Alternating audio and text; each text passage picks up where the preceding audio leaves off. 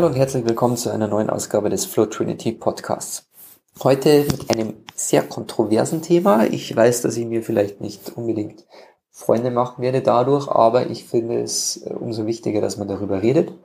Mir geht es darum, ähm, allgemein über gesunde Ernährung zu reden und mal so zwei Strömungen, die sich herauskristallisiert haben, nämlich vegan und Keto, bisschen näher zu beleuchten diese beiden Strömungen sind zumindest dieses Jahr, ist ja alles sehr trendig, aber zumindest in dieser aktuellen Zeit sind sie doch sehr präsent und jede Diskussion läuft eigentlich in eine gewisse Richtung.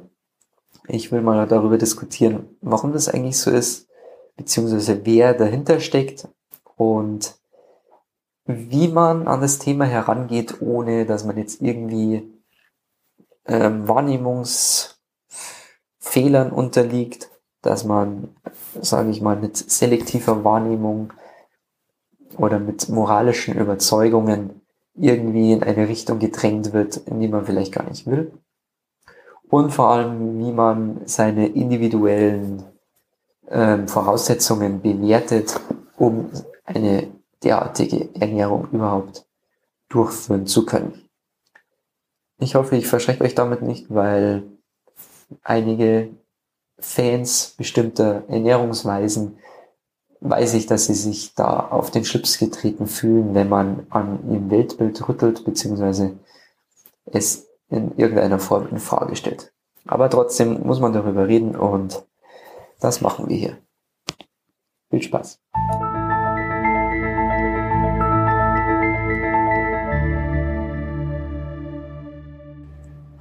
Ich weiß, dass es ein schwieriges Thema ist, aber ich will es trotzdem, ja, so vorurteilsfrei wie möglich umreißen. Und ich finde es auch notwendig, weil äh, gesunde Ernährung natürlich grundsätzlich ein, ein Grundbaustein ist. Ähm, und ich sage mal so, auch viele negative Folgen hätte, wenn man es über längere Zeit ignoriert. Für mich war das lange Zeit auch überhaupt kein Thema. Für mich war eher so, ging es darum, irgendwie die Energie reinzubekommen und was dann am Ende dabei rauskommt, ist egal. Also ob das jetzt, solange ich da keine ähm, Begleiterscheinungen habe oder sonst irgendwas, ist die Ernährung Nonsens. Mit, mit Sprüchen wie du bist, was du isst, konnte ich gar nichts anfangen, weil du bist ja kein Apfel oder sonst was, wenn du den isst, sondern naja, dein Körper ist eigentlich in der Lage, das Essen so umzuwandeln, wie er es braucht. Allerdings sind dem natürlich auch irgendwo Grenzen gesetzt und ja, ich sag mal so, in den letzten Jahren habe ich dann doch sehr viel dazugelernt und mich auch sehr viel mehr mit dem Thema beschäftigt. Vor allem deswegen, weil ich mich äh, in Richtung ketogener Ernährung mich eingelesen habe und auch Selbstversuche durchgeführt habe. Also das betrifft nicht nur ketogene Ernährung, sondern auch Fasten an sich.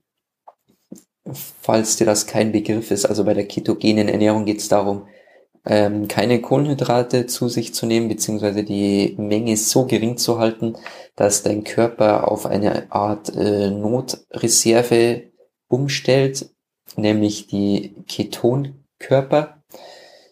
Das sind, äh, die können aus Fettzellen gewonnen werden und Fette haben wir ja alle reichlich im Körper aufgebaut, die einen mehr, die anderen weniger. Und während der Ketose ähm, setzt der Körper auf den Treibstoff der Ketone, also Fett im weitesten Sinne und nicht auf Zucker in Form von Glucose, was ja die normale, ja, ich sag mal, normale Ernährung ist so wie 95 Prozent aller Menschen, die nicht hungern und äh, die sich jetzt nicht ketogen ernähren, ähm, wie die praktisch ihre Energie beziehen. Das heißt, Glucose ist so der Baustein, der Energie liefert und bei ketogener Ernährung sind es dann die Ketone und Glucose nur noch extrem eingeschränkt diesen Zustand zu erreichen, ist wirklich nicht einfach, weil man tatsächlich so gut wie komplett auf Kohlenhydrate verzichten muss. Ganz geht es natürlich nicht, weil wenn man dann irgendwie mal ein Gemüse oder sonst was in der Hand hat, dann ist da nun mal auch, sind da nun mal auch Kohlenhydrate drin. Und bei Eiweiß ist es so, also wenn man jetzt ein fettes Steak zum Beispiel isst, ohne irgendwas dazu, da sind eigentlich keine Kohlenhydrate drin, aber Eiweiße können so umgewandelt werden, dass sie irgendwann äh, Glucose liefern und wenn Glucose geliefert wird, dann steigt der Blutzuckerspiegel und die Ketonproduktion wird gehemmt bzw. eingestellt, je nachdem. Also es ist ein, ein sehr komplexes Thema, auf das ich jetzt gar nicht viel näher eingehen möchte, aber es ist ein Beispiel dafür, wie so Ernährungsmythen, sage ich mal, entstehen, beziehungsweise allgemein auch solche Vorurteile. Da gibt es halt dann die Lager der Low Carb, ja, ich will jetzt nicht sagen Faschisten, aber die extrem genau darauf schauen und Kohlenhydrate dann in jeder möglichen Form verteufeln. Und ich will mich jetzt da nicht ausschließen. Ich hatte da auch meine Zeit, wo ich wirklich extrem auf Kohlenhydrate verzichtet habe, um eben in Ketose zu bleiben. Und für mich war das aber kein Dauerzustand, weil ich äh, zu viel Sport dafür mache, vor allem Ausdauersport. Und da gibt es dann Bereiche, Grenzbereiche, wo man mit Ketose nicht mehr weiterkommt. Also wenn man jetzt wirklich hochintensive Einheiten macht, dann sind die Muskeln nun mal auf Glucose angewiesen, beziehungsweise funktionieren sehr viel besser mit Glucose als mit Ketonen. Und als Ausdauersportler, wenn man jetzt äh, 15, 20 Stunden eine Tätigkeit ausführt, dann macht man das in einem Intensitätsbereich, wo dieser Fettstoffwechsel, also die Ketone vielleicht genug Energie liefern. Und da macht es natürlich Sinn, dass man sowas trainiert und dass man sich so ernährt. Aber wenn man jetzt wirklich äh, Intervalle läuft mit drei Minuten Vollgas, dann merkt man einfach, ob man Glucose vorrätig hat oder nicht. Und ich habe das oft probiert, auch während dem Fasten. Und da sind einfach, ja, sehr schnell werden einem da die Grenzen gezeigt. In diesem Sinne ist für mich jetzt ketogene Ernährung aktuell kein Thema mehr. Und ich bin auch weg davon, dass ich behaupte, es ist die richtige Ernährungsform, weil meiner Meinung nach gibt es die definitiv nicht. Es ist alles sehr individuell, je nachdem, was jemand macht. Und das Gleiche ist, betrifft auch die lieben Veganer, die, sage ich mal, ja, irgendwo auch meinen, sie haben den heiligen Gral gefunden und vegane Ernährung ist das Nonplusultra und jeder sollte sich so ernähren. Das äh, merkt man auch, wenn man mit anderen darüber diskutiert. Also Veganismus wird da als die einzige, einzig vernünftige, die einzig gute Ernährungsform angekreidet. Und das ist definitiv auch nicht so. Weil, und jetzt kommen wir zu dem Punkt, ähm, wo ich mal behaupte, dass es nicht nur individuell ist, sondern ganz, ganz grundsätzlich. Ein Veganer schließt ja seine Nahrungsmittel aus einem Prinzip aus, das eigentlich nicht, oder ich sage mal so, das eigentlich nur moralisch nachvollziehbar ist. Ja, wenn ich jetzt behaupte, ich mag gar keine tierischen Produkte, dann ähm, heißt es ja nicht, dass ein tierisches Produkt per se schlecht sein muss. Ja, ich führe als Beispiel immer gerne Eier auf, weil Eier für mich jetzt zum Beispiel moralisch zu rechtfertigen sind. Ja, ich finde, ein Huhn muss jetzt nicht wahnsinnig leiden, damit es Eier produziert. Ja, ich rede jetzt nicht von irgendwelchen Legehennen, kommt natürlich auch, auch drauf an, wie die gehalten werden und so weiter. Aber das ist jetzt auch nicht das Thema. Für mich ist zum Beispiel, sind Eier grundsätzlich ähm, moralisch vertretbar, für einen Veganer wiederum nicht. Ja? Und er schließt dann eben Eier aus, weil sie tierischen Ursprungs sind und nicht, weil der Inhalt selber, weil Eier per se schlecht sind. Und ich finde, diese Herangehensweise ist schon mal grundsätzlich falsch. Genauso wie jetzt ein äh, Keto-Fan hergeht und sagt, äh, alles mit Kohlenhydraten ist scheiße, da schließe ich grundsätzlich aus.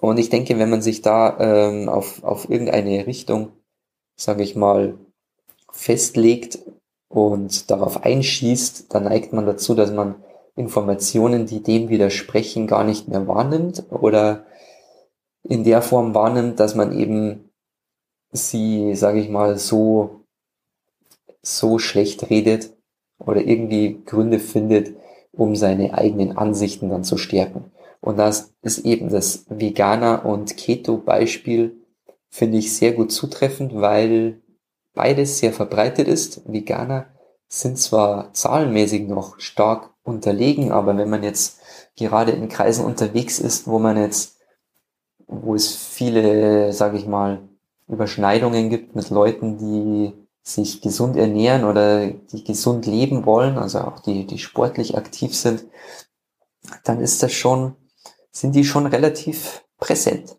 Ja, und ich merke das zum Beispiel bei, bei den Triathleten auch, weil es da, sage ich mal, proportional sehr viele Veganer gibt.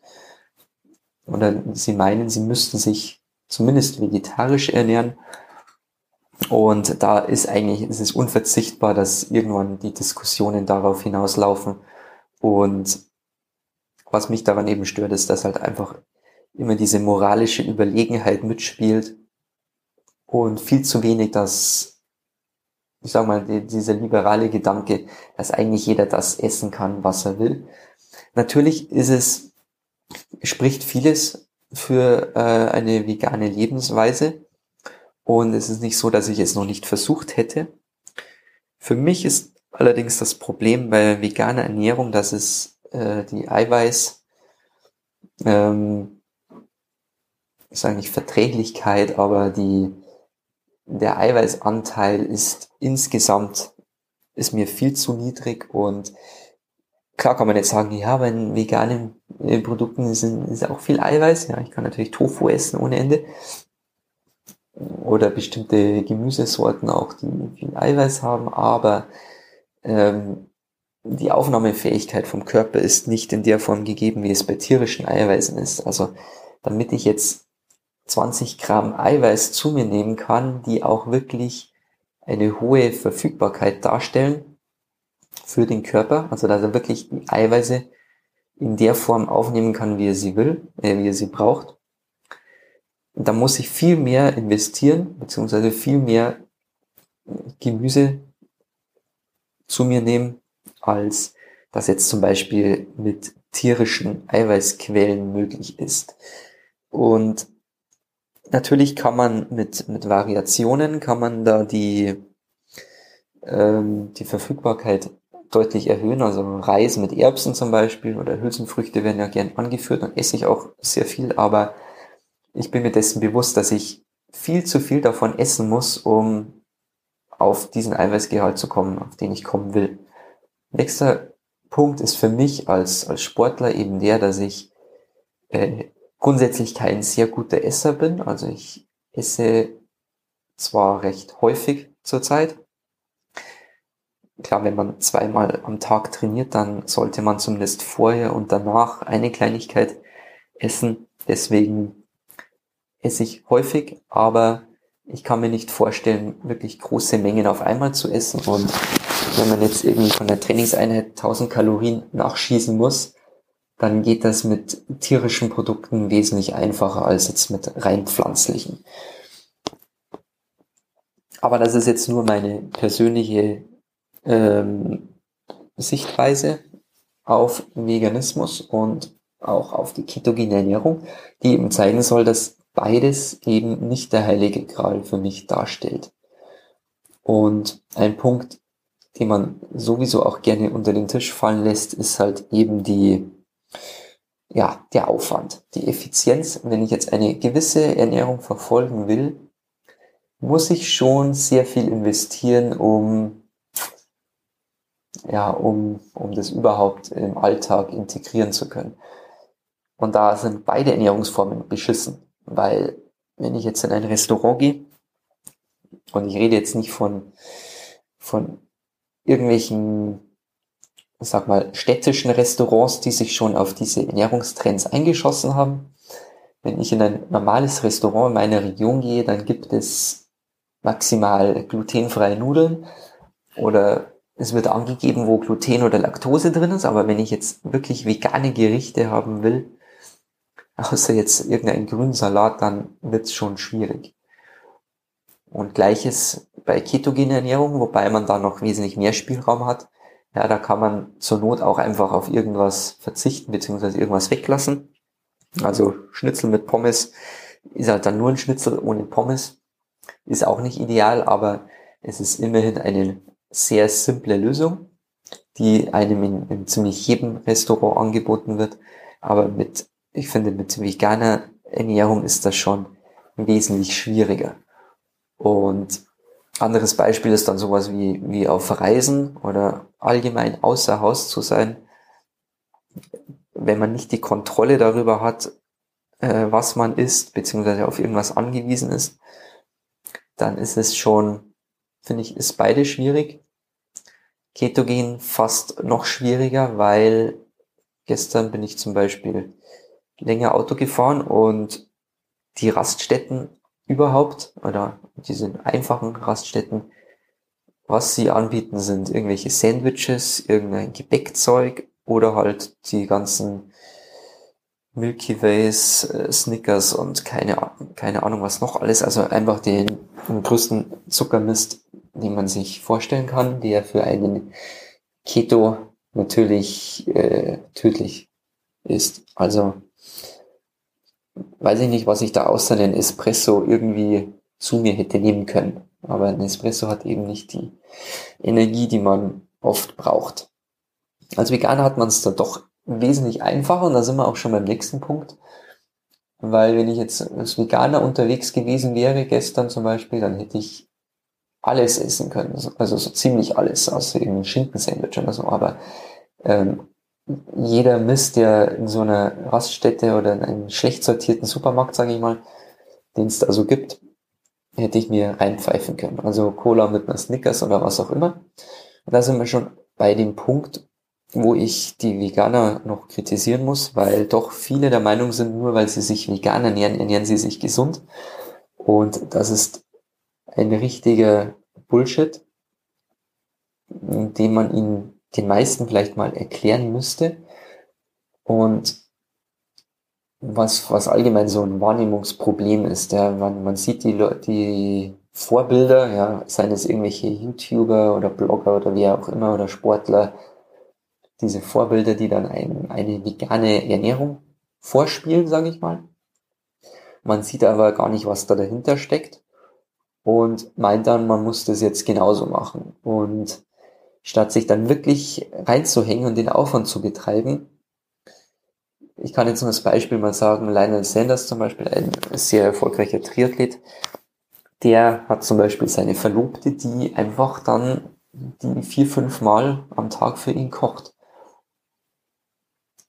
Und zurzeit ernährt er sich vegan, aber äh, wer hat das schon? Also wer hat da wirklich auch einen Koch daheim stehen, der der einem das, das zubereiten kann und auch das einkaufen kann, was er, was er wirklich braucht. Die wenigsten haben das und trotzdem denken die meisten dann, wenn sie, wenn sie sich jetzt vegan ernähren, dann ernähren sie sich gesund. Und wenn man jetzt mal ehrlich ist, die meiste Zeit kommt dann doch irgendein ein Mist dabei raus. Vor allem dann, wenn es eben hart wird. Also wenn man jetzt auf Reisen ist zum Beispiel, man braucht irgendwas, dann, dann ist es halt vielleicht doch etwas, was sehr industriell und zuckerhaltig ist. Ja, und dann ernährt man sich trotzdem noch vegan, aber alles andere als gesund. Insofern muss man sich einfach von diesem, ja, von dem Irrglauben verabschieden, dass vegane Ernährung gleichzeitig gesund ist.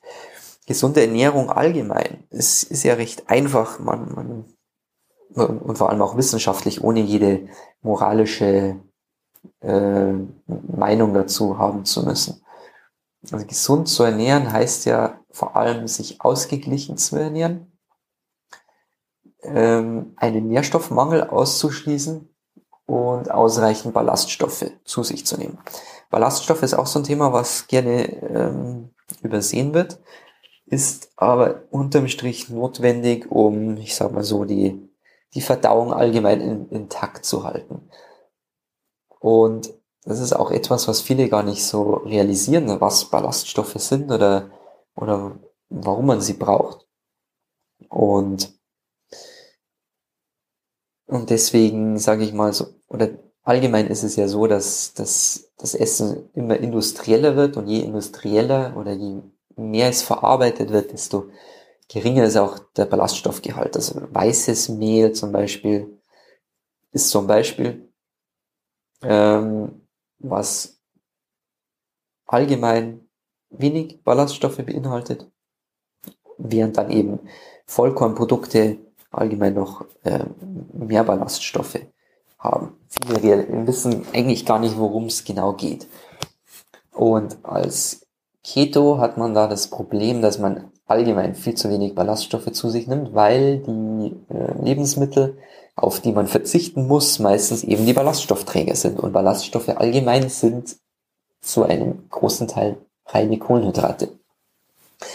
Das heißt, wenn man jetzt nur so 30, 40 Gramm Kohlenhydrate zu sich nimmt und seine 20 Gramm Ballaststoffe braucht, dann muss man schon einfach mal 20 Gramm reine Ballaststoffe zu sich nehmen und darf dann nur noch 10, 20 Gramm andere Kohlenhydrate zu sich nehmen. Und das ist jetzt gerade in einer Welt, wo es fast überall nur noch Zuckerprodukte gibt.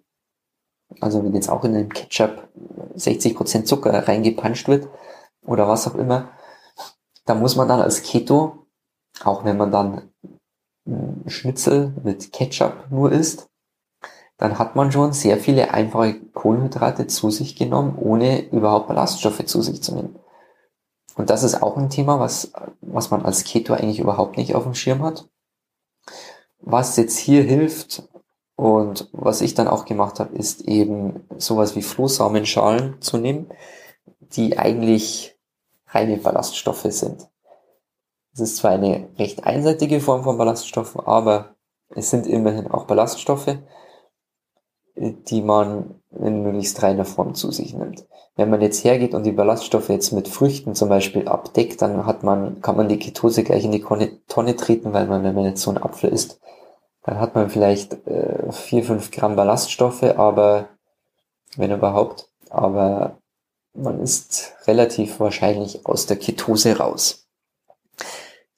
Deswegen, um das Ganze jetzt mal ein bisschen auf den Punkt zu bringen, ähm, mein Appell wäre, wenn man sich mit dem Thema befasst, dann sollte man es erstmals vor allem vorurteilsfrei machen.